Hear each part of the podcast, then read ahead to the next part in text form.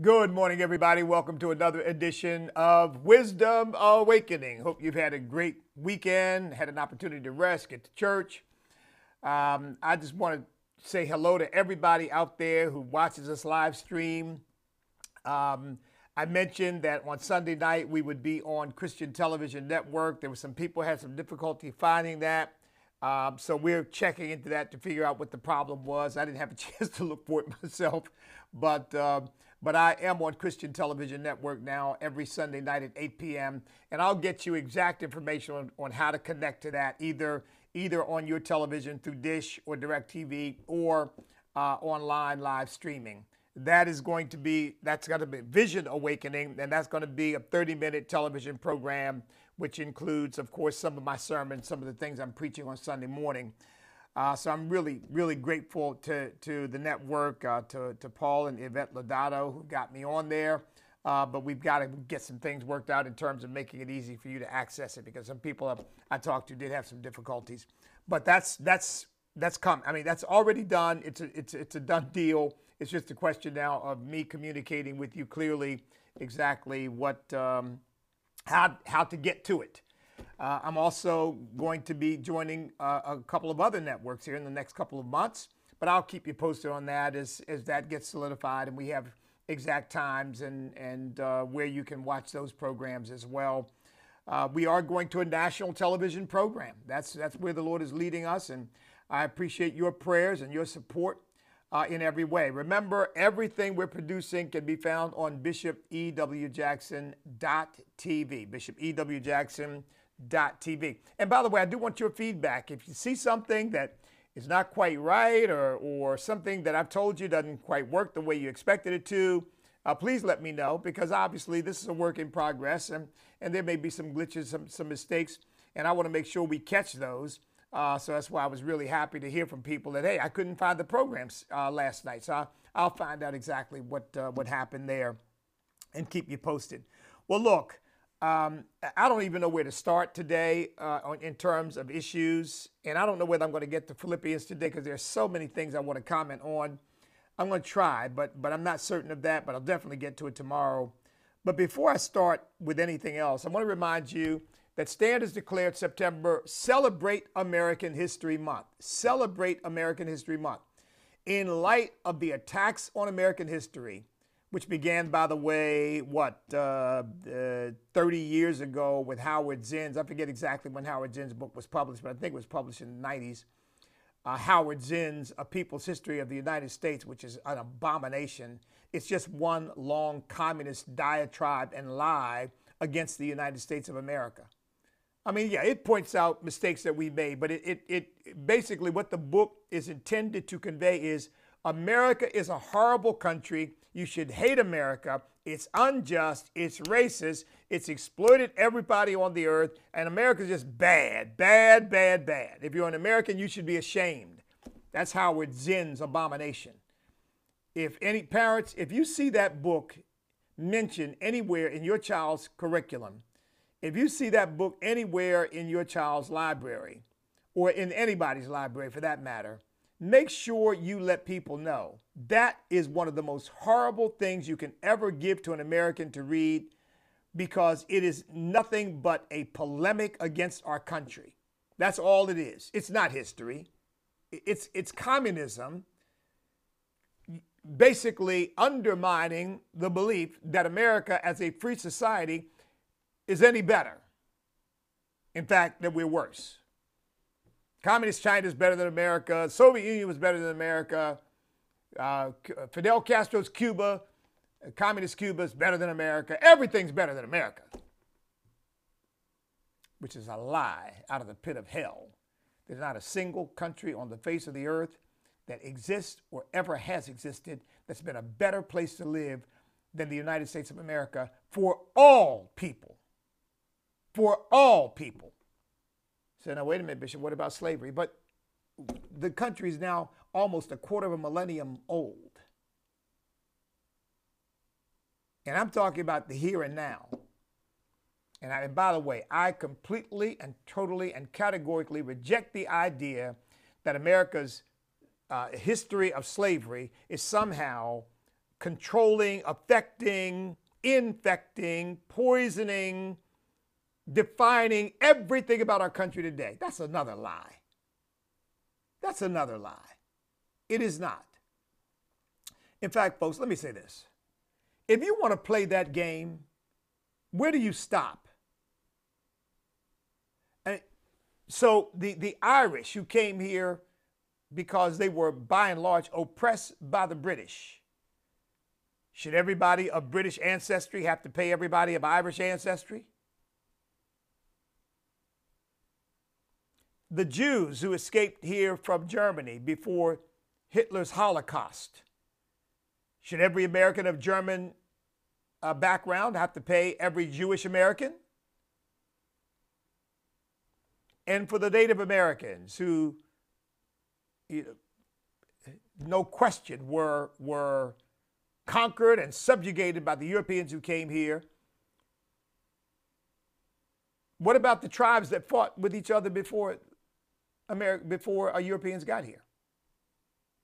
Should each tribe receive reparations for the historical uh, oppression and, and uh, subjugation and, and abuse and conquest that it received at the hands of another tribe?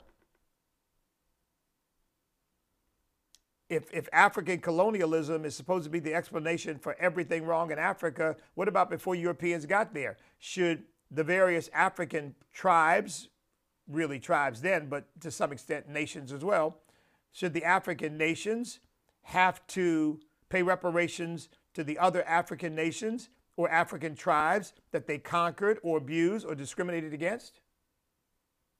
I mean, folks, th- this is nothing but the left because they're godless, trying to find an answer for human sin. Reparations, social justice. It's, it's, they're trying to find an answer for human sin. And of course, they don't realize they themselves are sinners, no matter how much they wave the Black Lives Matter flag. They don't realize they're just as lost as anybody else. In fact, in many cases, more so, because they reject God. But they're trying to answer for human sin with human and secular solutions. And there's only one answer for human sin past, present, and future, and his name is Jesus. What can wash away my sin? Nothing but the blood of Jesus. What can make me whole again? Nothing but the blood of Jesus. Precious is that flow that makes me white as snow, no other fount I know. Nothing but the blood of Jesus. And I'm not changing the verse because of some stupid political correctness. Well, see, see, the verse says, What can make me white as snow? Give me a break. I, it, this stuff will drive people insane. that is nothing but a symbol used to suggest purity. That's all. We refer to each other, I, I think we've got to find a better vocabulary, as black and white, but everybody knows that those are not to be taken literally. Because here again, I've never met a person without color. Never in my life. There's no such thing people love color. And then what? People without color? People love no color? I mean, come on. But of course, this is what communism does politicizes everything. But my point is the left is trying to be God without God. The left is trying to offer an antidote to human sin without Jesus. And the only thing they can come up with is you're white, you are responsible for every wrong thing that every white person anywhere in the world's ever done, and they've done wrong things all over the world because white people are the problem. And you're black, or you're a person of color, or you're an indigenous person. You're, t- you're, you're, you're, you, are, you are a helpless victim, and they, they have abused you, they have taken from you, they, and every problem you've got is a result of white people. And that's what they come up with as their solution to sin. As I've said, the evil oppressors and the virtuous victims. And it's all a lie. Because you know what? People are sinful no matter the complexion of their skin. And history is replete with examples of pogroms and genocides and conquests, enslavements and subjugations by people of all backgrounds, all skin colors, all continental origins. And anything else that anybody tells you is a lie. As if subjugation just started with Europeans. I mean, give me a break. I mean, you got to have BBs for brains to believe that. And you got a lot of college professors who teach that drivel. And it's, it's, it's ignorance gone to seed and producing a great harvest of indoctrination and, and propaganda and cult like thinking. Okay, all right. I, September is Celebrate American History Month because there's so much in American history to inspire us, so much to encourage us, so much to strengthen us, so much to unify us. You won't hear that from the colleges and universities of our country for the most part. You certainly won't hear it from these critical race theory cultists and communists, because that's what they are. They're communists and cultists, because communism itself is a cult. You certainly won't hear that from these violent Antifa crazies. They are the fascists. They, they're pointing the finger of fascism at everybody else. They're the biggest fascists on the planet. Thinking because they don't like what you have to say, they got a right to use violence to shut you down. Now, what is that? That's right out of Hitler's playbook. People say, well, we got to shut it down because if they'd done that to Hitler, no, that's not the answer. Hitler's rhetoric did not bring him to power because they didn't shut down his ideas. Hitler's rhetoric was allowed to bring him to power because they shut down everybody else's. And the people who didn't agree were not allowed to speak. I just read an article this morning about this idiot Acosta over at CNN talking about Americans are trying to turn America into the Taliban and we're trying to be the Taliban. We're trying to create a theocracy. I've heard that canard so long. It is we Christians, we conservatives who love our Constitution, believe it is the most successful governing document in the history of mankind, and are trying to protect it. He's saying trying to deny people their rights. We're not tr- trying to deny anybody God given rights. There is no God given right to kill an unborn baby. That's a made up right by the Supreme Court. We don't try to stop people with violence. We don't try to stop people with intimidation. We don't try to stop people with threats. But we are going to continue to fight with every legal and political, political and constitutional mechanism at our disposal to stop it. It is a genocide. It is evil. It is wicked. It is wrong. And they don't want me to be able to say that because, you know, somebody might believe me. Somebody might be persuaded all of these people running around celebrating the, the, the ability. Uh, just read this morning, uh, I think in Texas, the abortion clinics were able to, to murder 60 some babies before, before the law came into effect. And they're, they're patting themselves on the back. Oh, man, so efficient. So efficient. We got our killing machine down pat. Let me get you the, the exact number. But yeah, yeah, they're, they're, they're bragging. They're celebrating. How many? 67.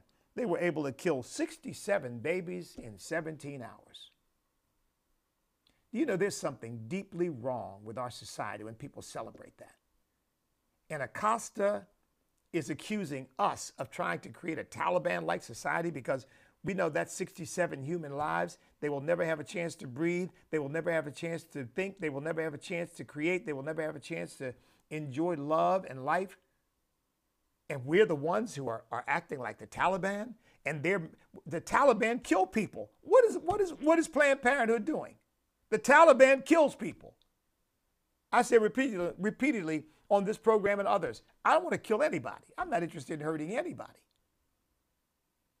I love people. I want people to live. My only goal is persuasion and to pray the power of God upon people's lives that they might see the evil and repent before it's too late.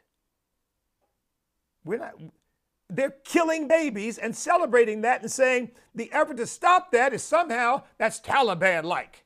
I mean, you see how twisted and crooked and wicked and just perverse the thinking of these people has become. Um, at any rate, this is Celebrate American History Month. I got off onto that talking about Celebrate American History Month. So I have a reading for you today. Um, I've been wanting to read some things to you today. As a matter of fact, let me see.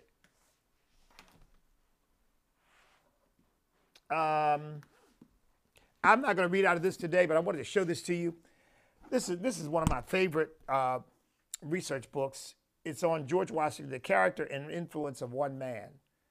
You know, people have often referred to George Washington as the indispensable man because I really, I really believe it, that without George Washington, that's why I rate him as the, the, the greatest president in our history. Abraham Lincoln would be second. Uh, some people think Abraham Lincoln was first, but I really believe that wouldn't, there wouldn't have been a country to fight for had it not been for George Washington. Uh, this, these are put out by the Foundation for American Christian Education. You probably can't read that, but the Foundation for American Christian Education, it was edited by Verna M. Hall. The reading that I did for you, I think I shared it with you all. The reading that I did for you all um, from some notes from George Washington came out of that book. It's got a lot of very interesting stuff in it. You can order it from the Foundation for American Christian Education. Uh, and once again, folks, I mean, uh, I don't have any kind of economic relationship with them. I'm only recommending it to you because I think it's a great resource, um, not because you know there's any quid, quid, quid pro quo or anything that, that's coming to me. I don't ever recommend things to you because I'm going to make money off of them. I just don't do that, um, other than my own books, because I want you to to to see me as a resource to help you, not not trying to enrich myself, not trying to make money off of uh, you know the stuff that people do. And I just think that's that's just a great resource. The Foundation for American Christian Education. In fact, check them out anyway because they've got excuse me, they've got a lot of great resources. Uh, because the American Foundation for Christian, the, the Foundation for American Christian Education, connects the dots between our history in our Christian heritage. That America is culturally a Christian country. And that's been the key to our success. Well, to get back to, to the reading I want to do for you today, it's out of this book by Robert J. Morgan, uh, 100 Bible Verses That Made America. 100 Bible Verses That Made America.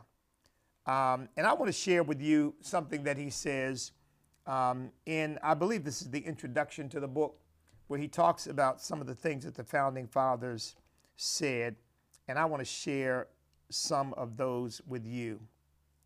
Um,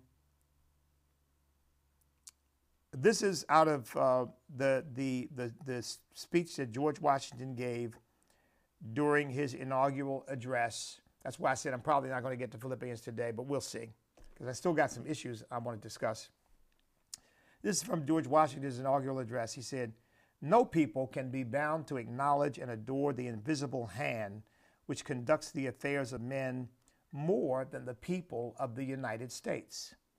Every step by which they have advanced to the character of an independent nation seems to have been distinguished by some token of providential agency. The propitious smiles of heaven can never be expected on a nation that disregards the eternal rules of order and right which heaven itself has ordained. John Adams wrote, The Bible contains the most profound philosophy, the most perfect morality, and the most refined policy that was ever conceived on earth. I believe it to be the only system that ever did or ever will preserve a republic in the world. John Jay. I'm reading a biography on John Jay right now, but John Jay, first Chief Justice of the United States Supreme Court, said, The Bible is the best of all books, for it is the Word of God and teaches us the way to be happy in this world and the next. Continue, therefore, to read it and to regulate your life by its precepts.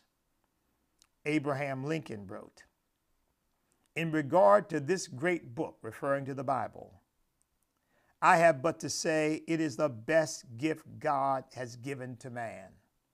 All the good the Savior gave to the world was communicated through this book. Ulysses S. Grant wrote Hold fast to the Bible as the sheet anchor of your liberties. Write its precepts in your hearts and practice them in your lives. Calvin Coolidge said, The foundation of our society and our government rests so much on the teachings of the Bible that it would be difficult to support them if faith in these teachings would cease to be practically universal in our country. And Vice President Theodore Roosevelt wrote, quote, a very large number of people tend to forget that the teachings of the Bible are so interwoven and intertwined and entwined with our whole civic and social life that it would be literally, I do not mean figuratively, I mean literally, impossible for us to figure ourselves what, li- what that life would be if these teachings were removed. Franklin Roosevelt said, We cannot read the history of our rise and development as a nation without reckoning with the place the Bible has occupied in shaping the advances of the republic. And by the way, notice something. They understood that we are a republic. That's been lost today. And Democrats tend to, we're a democracy, our democracy, our democracy. We're not a democracy. We are a constitutional republic. We do govern our affairs by democratic means.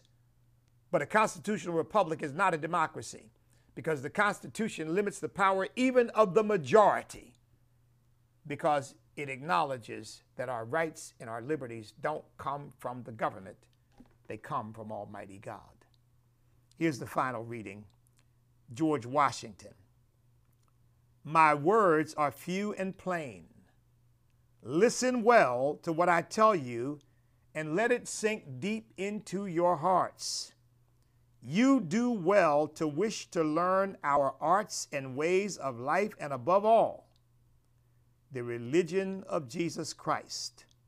This will make you a greater and happier people than you are. I really believe that he wrote that, if I'm not mistaken, to um, to uh, the Delaware Indian Nation,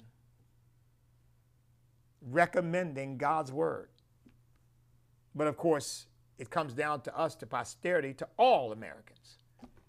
Now, I wanted to share those with you. This is from Robert J. Morgan's book, 100 Verses That Made America, because I wanted you to see, and that's, by the way, just, a, just a, a, an infinitesimal smattering of the degree to which the Bible and Christianity have influenced our country. And we've got people in America who are, they are, they're always talking about this phobia and that's phobia. They are Christophobic, they are bibliophobic, and they are uh, are, um, are Godophobic. They, they, they, and they, they use those words to depict that we hate homophobic, you hate homosexuals. Nothing could be further from the truth. Don't hate them and not, not afraid of them. I, I hate the, the indoctrination of people into believing that homosexuality is normal. It's not.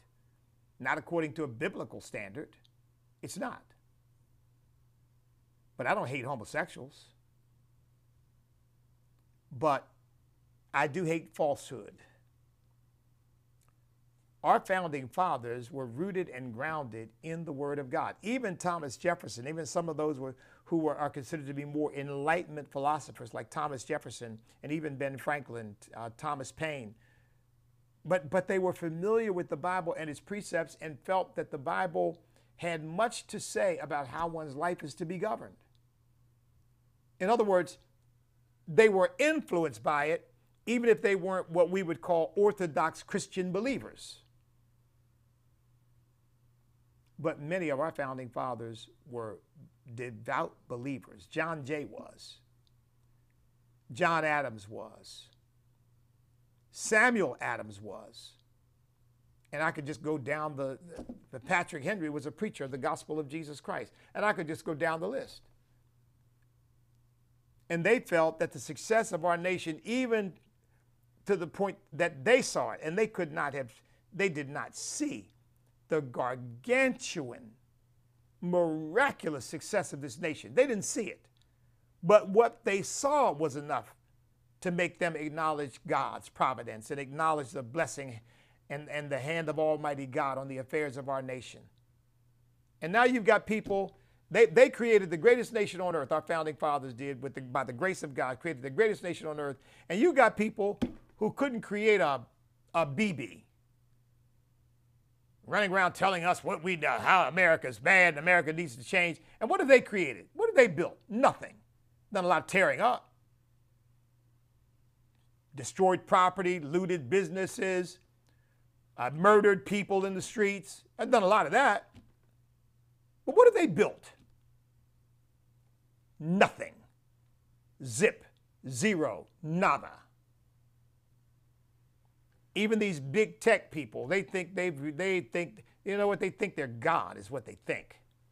And they, they've got a real comeuppance coming. I said in my sermon, yes, well, I don't know whether it was in my, yeah, I think it was in my sermon yesterday. You know, if Jeff Bezos, who is reputedly now the richest or second richest man in the world, it, it, it changes, he thinks he's going to stand before God, and God's going to go, wow, I, I am in awe. I am so impressed. Mr. Bezos, you have done extraordinary things. All the billions of dollars, all the packages you've delivered. Wow. I'll tell you what. Um, 136 billion, that's what you made. Give me that, come right on in. No. Jeff Bezos is going to find himself naked before God unless he receives Jesus Christ as his Lord and Savior. And all the money he made and all the money he gave away is not going to mean a hill of beans because he's going to stand before God as a sinner without Jesus Christ if he dies without Christ. And he's going to go straight to hell. And all the money that he made through Amazon is not going to help him, not one iota he's going to find out that he is as poor. He's more poor than any person who's ever been poor who knew Jesus Christ. He, he thinks he's rich. He's not rich. Oh, yeah, you by earthly standards. But he'll be gone like that. What's the word say? I think it's in, let me make sure here.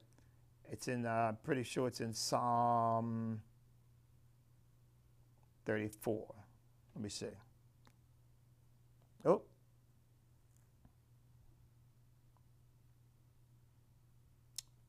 Uh, no, but let me give it to you. But I can quote it for you. I have seen the wicked in great power and spreading himself like a green bay tree. Psalm 37, not 34, 37. I have seen the wicked in great power spreading himself like a native green tree. Yet he passed away, and behold, he was no more. Indeed, I sought him, and he could not be found. But mark the blameless man, observe the upright, for the future of that man is peace. But the transgressors shall be destroyed together, the future of the wicked shall be cut off. Jeff Bezos, Mark Zuckerberg, all these big tech moguls, without Christ, hell bound. And they're going to find out all that stuff they think they did and all that greatness they thought they had didn't amount to a thing. You think we're going to need high tech in, in the kingdom of God? I, no, we won't. You know why? Because we're going to live at such a high level of being that that stuff is going to be completely, that's going to be like prehistoric stuff machines and, and, and, and electronics and all that. Because remember, we're, we're going to be elevated to a point where we're no longer bound by time or space. You think we're going to need spacecraft to try to get to the other side of the universe? We'll be there like that. Jesus said, now we're not angels and we never will be, but Jesus said in heaven, they are, they are as the angels in heaven. So, in other words, the powers that angels have right now to travel the universe, to be anywhere they need to be instantaneously, practically, we will have that. Remember, when Jesus appeared for his, for his disciples, before his disciples, he didn't knock on the door and say, Open the door, let me in. He was just there. And when he got ready to go, Same thing with the, with the, the, the disciples on the Emmaus Road. When he got ready to go, he didn't say, okay, let me get on the road. I got a long way to travel. He just, and he was gone. The Bible says when we see him, we shall be like him. The same resurrection body he has, we're going to have. Beyond time, beyond space, beyond death, beyond injury, beyond sickness, beyond any disease. You think all this stuff that they've got, all this, what we consider to be technological marvels are going to matter in that life, in that condition? No, they won't. They won't. You won't need an airplane to try to get where you're going. I need one now. but you won't. You won't need a car to try to get, get across town. And, and these people think they're so important, but that's because they see things from a temporal perspective. But if you look at things from an eternal perspective, you get you it, it, it, it causes you to shrink in significance in terms of what you as a human being think you are accomplishing in this earth. And I'm not saying progress and accomplishments don't matter. I'm just saying we have the wrong perspective on them. Only one life will soon be passed. Only what's done for Christ will last. That's why the Bible says, Love not the world, neither the things that are in the world. For anyone loves the world, the love of the Father is not in him. For all that is in the world, the lust of the flesh, the lust of the eyes, and the pride of life are not of the Father, but of the world. And the world is passing away with the lust of it. But those who do the will of God abide forever. Now, I'm not, look, I don't hate Mark Zuckerberg. I don't hate Jeff Bezos either. And I'm not jealous of what they have in any way whatsoever. I'm not. I just want you to understand that. That's not what I'm coming. It's not where I'm coming from. I'm, I'm trying to put into a biblical and Christian and godly perspective the, the, the, the uh, in fact, I'm preaching a whole series on this, how to be successful right now uh, in, in church on Sundays. But putting all of that in perspective in the light of eternity and in the light of God's truth and God's principles.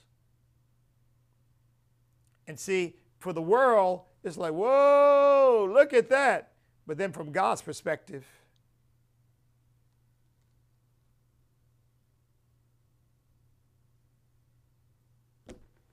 shrinks into nothing.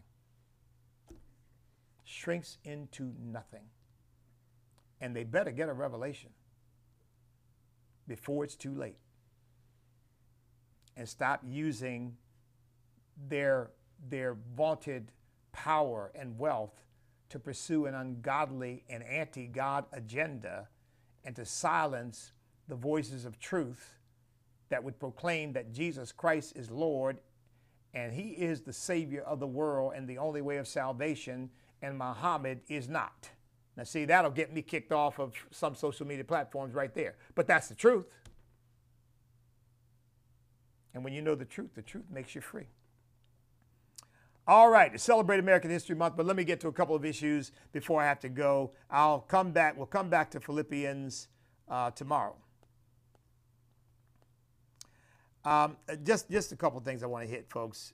And this, this dovetails nicely. I really do believe, I am, I'm coming more and more to believe, getting more and more solid in this, that there is a concerted effort to deny the American people the right to make choices for the betterment of their own health and well-being in the in the midst of this COVID ap, uh, uh, pandemic, and that that right is being denied them, and Americans are dying as a result. Now, I've said to you all before, I'm not pro-vaccine, I'm not anti-vaccine. I'm kind of moving more toward anti, to tell you the truth, because the more I learn about it, I've been doing some research this weekend, the more I learn about it, the more skeptical I am about it.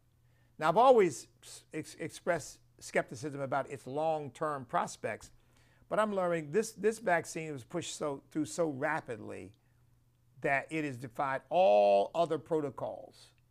We just have to pray that this thing does not have long term deleterious impact upon the American people. But that aside, whether you've decided to have the vaccine, if you had it, you felt that was the right decision for you, whether I'm pro vaccine or anti vaccine is really not relevant. What's relevant is you have to make the decision that you believe is best for you and best for your family, and the government shouldn't be forcing you one way or the other. But I am convinced that this, this myopic vision that there's only one thing to be done, and that is vaccine, vaccine, vaccine, or shot, as some prefer to call it, because it has not followed the protocols of a vaccine. And things like ivermectin, hydroxychloroquine, and other immune boosting treatments or recommendations are completely ignored. Completely ignored. And I'm hearing more and more doctors who aren't willing to just go along with the herd just to be accepted say, we've killed people because we've denied them these prophylactic treatments that could A, help prevent the disease, B, help prevent the advance of the disease to, to a point where it is life threatening. And yet these treatments are denied. Most doctors won't even prescribe them. And people say, well, iver, ivermectin is given to animals.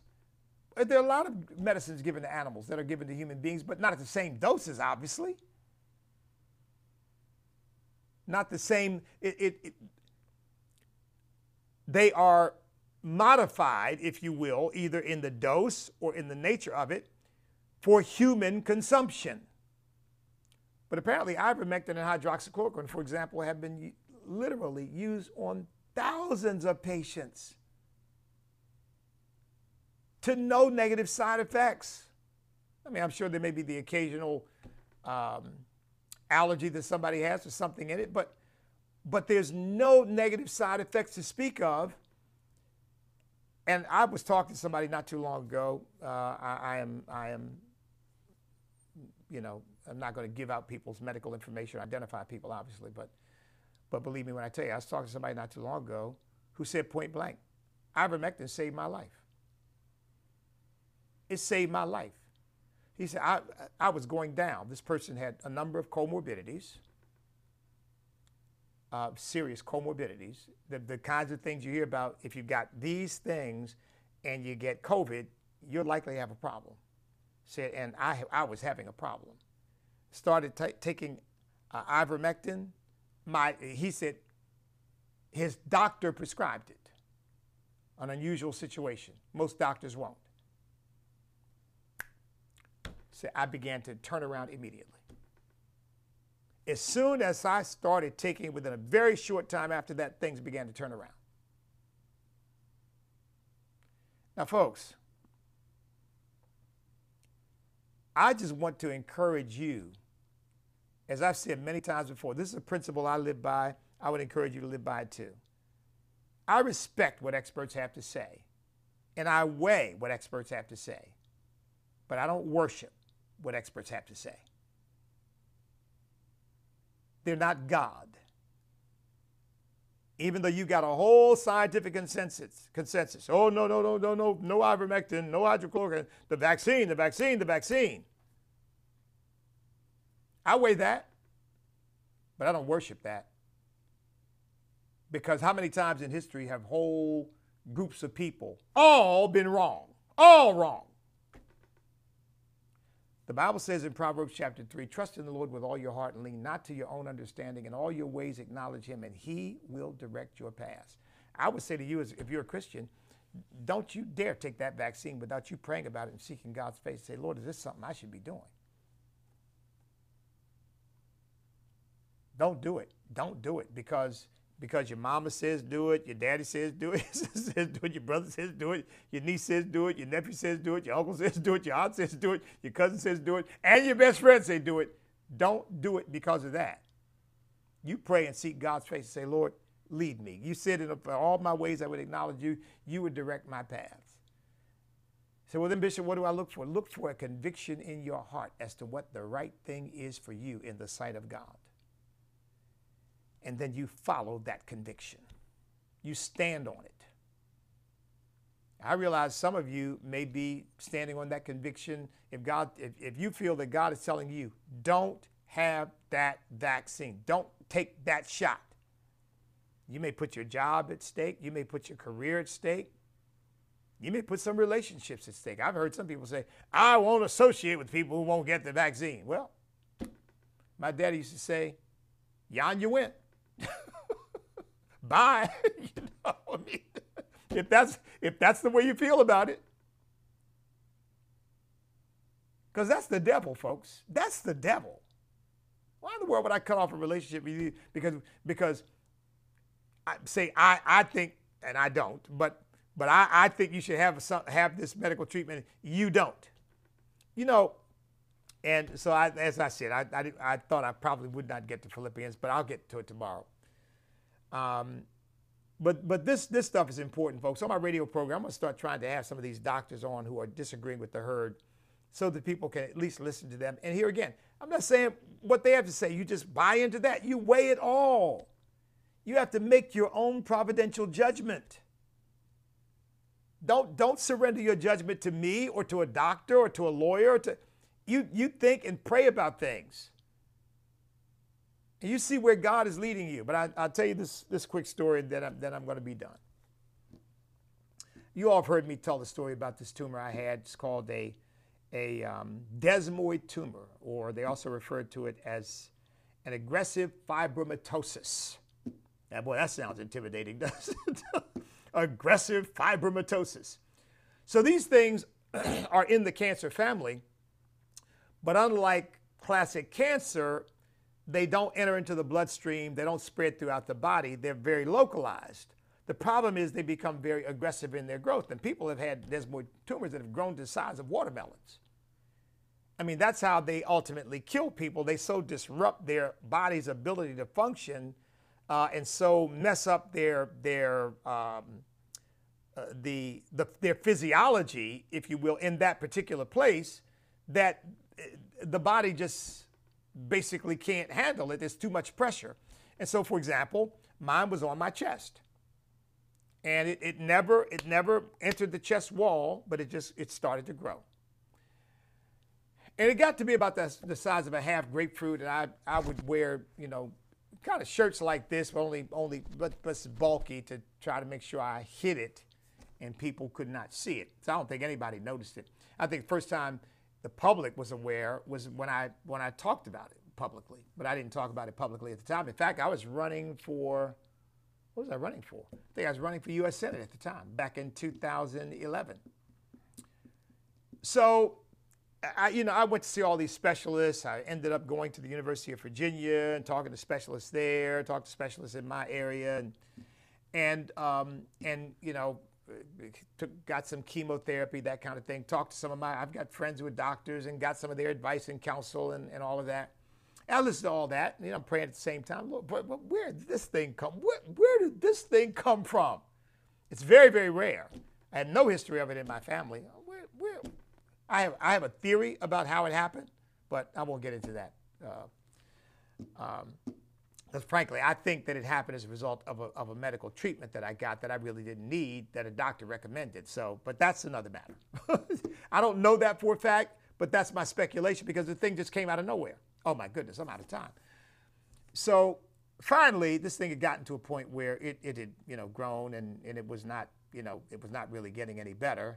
Uh, I was taking some chemotherapy and some of it lightened my skin, put blisters on my feet. I mean, I was having all kinds of issues. I was campaigning with blisters on my feet. Nobody knew it the Marine in me wouldn't let just the Marine in me wouldn't just wouldn't give in. But folks, I was trying to walk normal and my feet were just absolutely on fire. But at any rate, I told my doctor, I said, um, you know, he, he told me I have, I have an operation. I'm gonna, go, I'm gonna go a couple minutes over, but bear with me. He told me, well, you need to have an operation. I said, well, okay, what's that look like? He said, well, because of the size of the thing, we're going to have to take out all your ribs. It was on my right side. I have to take out all the ribs on your right side. We're going to have to take skin grafts off of other parts of your body. We're going to give you fiberglass ribs, and we're going to cover the ribs with skin grafts from other parts of your body.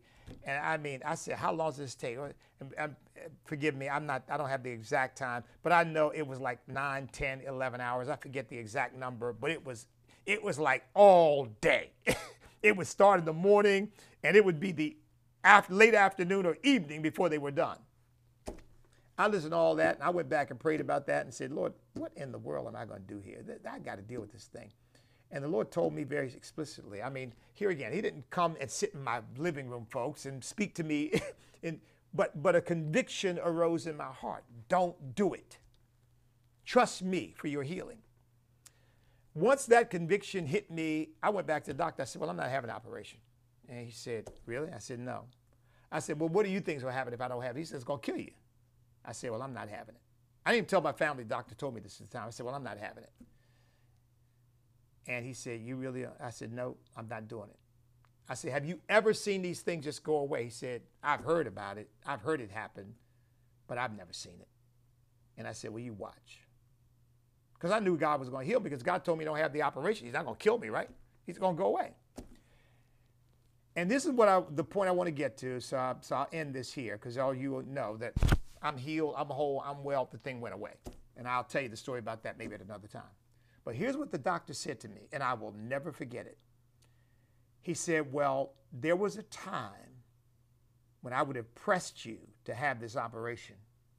He said, But I had a patient who had heart disease, and I kept telling him that he needed to have an operation, and he was very resistant. He said, I don't want to do that. I'm not going to do that He said, but I wouldn't let it rest because I thought that the operation was going to save his life. And I kept telling him, look, you got to have this operation. You got to have this operation.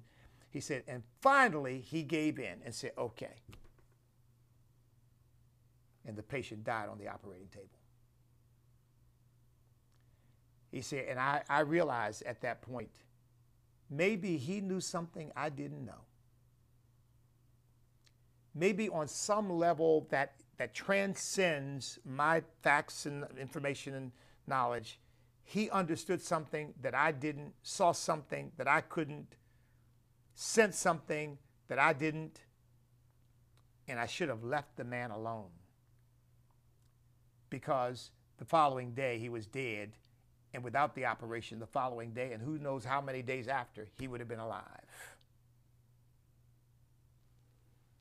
That's what the doctor said to me. He said, So you don't want to have it? I said, That's your decision. And folks, it is your decision. Don't you let the government, don't you let a doctor, don't you let any expert tell you what to do with your body. Now, I'm not saying just be stupid and just do whatever you feel like it. I'm saying be prayerful and seek God's face and let God lead you and guide you. And believe me, God doesn't make mistakes. God bless you. I love you. And remember, we cannot be defeated if we will not quit because we are on God's side.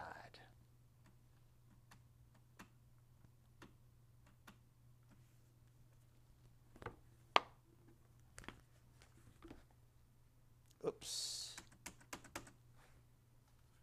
Whoa.